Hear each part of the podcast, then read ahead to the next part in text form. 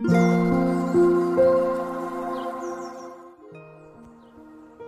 んにちは、なおこです。このチャンネルではフリーランスのライターをしている私が日々の暮らしの中で感じたことをお話ししています。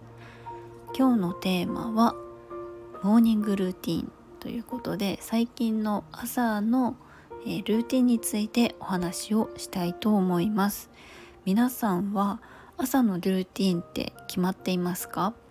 大体の方は毎日毎日違う風に朝を過ごしているっていうよりかは大体流れって決まっていると思うんですよね。でその朝の時間の使い方って結構一日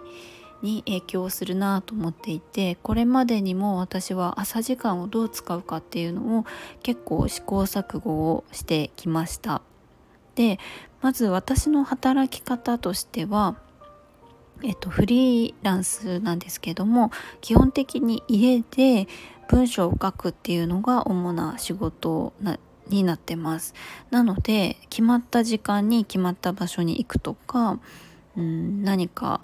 えっとやらなきゃいけないことみたいなのがこう誰かとの約束とかはあんまり入っていないんですね。一日の中で時間をどういうふうに使うのか何時から仕事をして何時に仕事を終えるのかっていうのはかなり自分の裁量で決められるような感じになっています。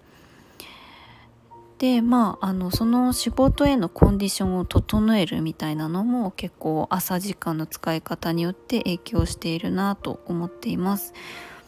でまあ私がいつもやっていることとして大きく 3, 3つなのかな？まあ細分化するとちょっとたくさんあると思うんですけどちょっとポイントとなるのは3つかなと思っていて朝の日記を書く。そして英語の勉強をする。そしてコンポストに生ゴミを入れて混ぜる。みたいなの。3つは最近の朝ルーティンに必ず入っていることです。これまでにも本当に朝の時間ってどう使うのがいいかなっていろいろやってきたんですけど今すごくしっくりきているのがこの、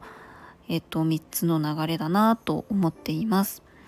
でまずですねちょっとあの細かく私の朝のこう流れをお話しするとまず起きたらめちゃ細かいですけどなんか喉乾いてんで水をいっぱい飲むんですね。で寝室に水置いとくのでそのまま水を飲んでですぐに、えっと、ノートとペンを取り出して日記をもう朝起きてすぐに書き始めるんです。もう顔も洗ったりとかもせずに着替えたりもせず寝室に机と、えー、椅子が置いてあるのでそこで日記を書き始めます。でその時に少しエッセンシャルオイルとかで好きな香りとかを、えっと、ちょっとティッシュに垂らして匂いとかを感じてそれで書き始めたりもします。まあ、日記は私すごくずっと好きで何年も書いてるんですけど結構ずっと夜書くことが多くってただ最近はちょっといろいろな情報収集をして実践してみた結果朝一で書くっていうのがなかなかいいぞっていうふうに思って今は A4 サイズのノート結構大きいんですよね A4 サイズの白紙のノートを使っていてそこに丸々1ページが埋まるくらい日記を書きますもうそこに書くものは書く内容は何でも OK みたいにしていてあのその時の感情を書くこともあれば前日の出来事を書いておくこともあるしその日どんな一日にしたいかっていうのを書いたりもします。ここに書く内容は特に決めていなくって本当にその時頭に浮かんだこととか書きたいことをひたすら書いて1ページが埋まったらおしまいみたいな感じです。だいたい私はこれを書き終えるのに20分くらい使っています。まあ本当に時間を気にせず好きなように書いたら20分経っているみたいな感じで、えー、わーっと書いてそれでノートはしまいます。まあ、これ本当に自分の思考をバーッと書き出すっていうのは内省にもつながったりとか自分のちょっとこうストレス発散とかいろんな効果があってすごく気に入っています読み返したりも、えのするのも結構面白いんですよねでそれをやり終えたら次はえっと英語の勉強をするんですよね。これちょっと最近私は TOEIC に向けて勉強しているので、えー、1日3回勉強の時間をとっていて朝昼晩ですね。朝時間は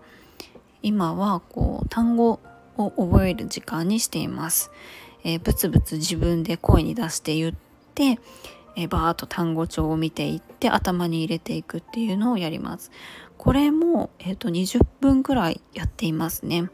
まあ、30分とか1時間とか少し時間をとってもいいんですけれどもやっぱり集中力何かをインプットし続けるみたいなのってだんだんだんだん集中力が低下してくるので20分間っていうのがちょうどいい時間だなと思っていますなので私はこの短い時間を一日の中に散りばめるようにして勉強をしていますなんで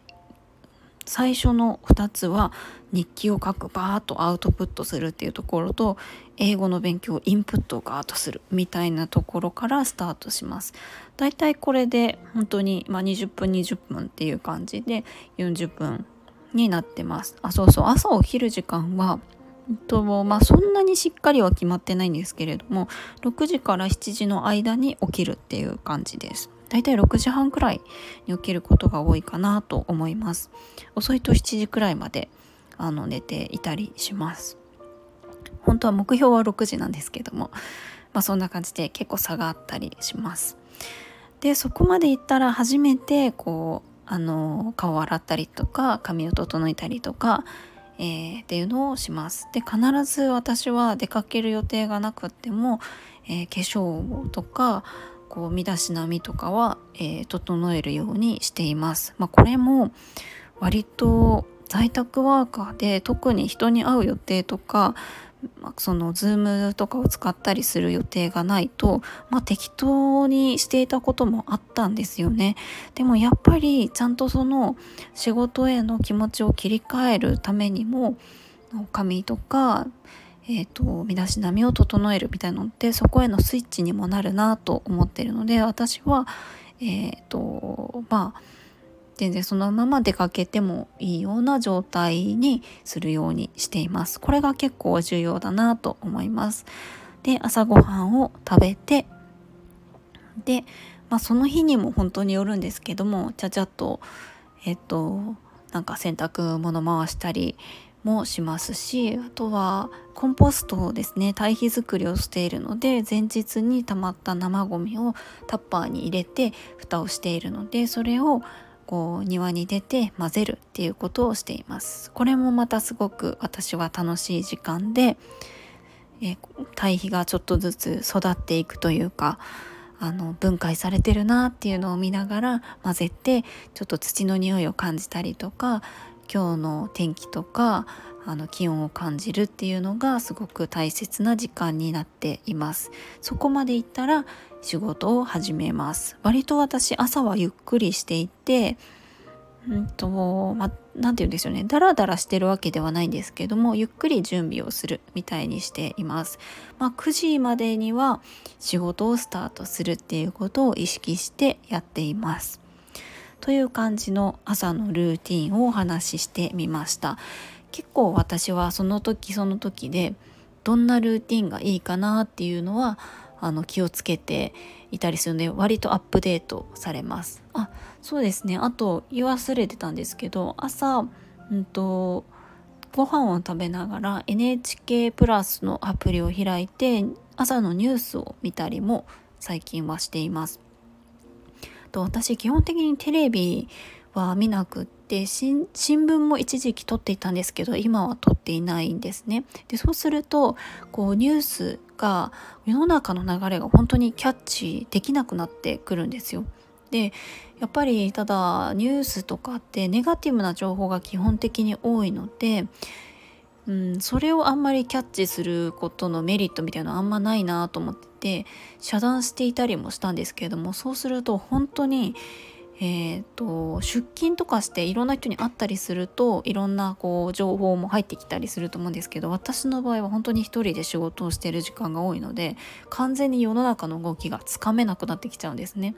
それはそれであんまり良くないなと思って朝ごはんを食べてる時間だけ朝の NHK のニュースをパパッと流して大体のその最近のニュースっていうのをキャッチするようにしています。まあ、そんな風に朝の時間を過ごしています。はい、皆さんはどういう風に朝の時間を過ごしていますか？結構朝の時間ってこう気持ちよく過ごせるとその後の時間一日の時間にもすごく影響するなと思うのでなんか自分のしっくりくる形っていうのが見つかるとすごくいいんじゃないかなと思います。今日も最後まで聞いていただきありがとうございます。もいもーい。